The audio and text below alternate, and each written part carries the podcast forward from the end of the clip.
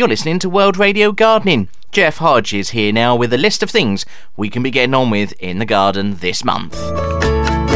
Here are this month's jobs to ensure you get a fabulous lawn. Unless it's very dry, grass will be growing strongly now, so make sure you mow regularly, probably weekly, aiming to keep the grass around 2.5 to 4 centimetres, that's 1 to 1.5 inches high. Adjust the cutting height of your mower so that it takes off no more than half the length of the blades of grass at a time. While you're mowing, take note of bare patches, moss invasion and weeds and deal with any problems you see.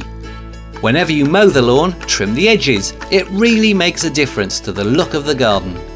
Cut uneven lawn edges with a half moon edging iron to ensure they look neat and well shaped. Feed lawns with a granular or at this time of year better still a liquid lawn fertiliser or use weed and feed or weed feed and moss killer where these are a problem. If weeds are a real problem, it would pay to treat them with a liquid lawn weed killer. Add grass clippings to the compost heap in thin layers. Too much grass all at once is likely to be very wet and poorly aerated, resulting in smelly slime rather than compost.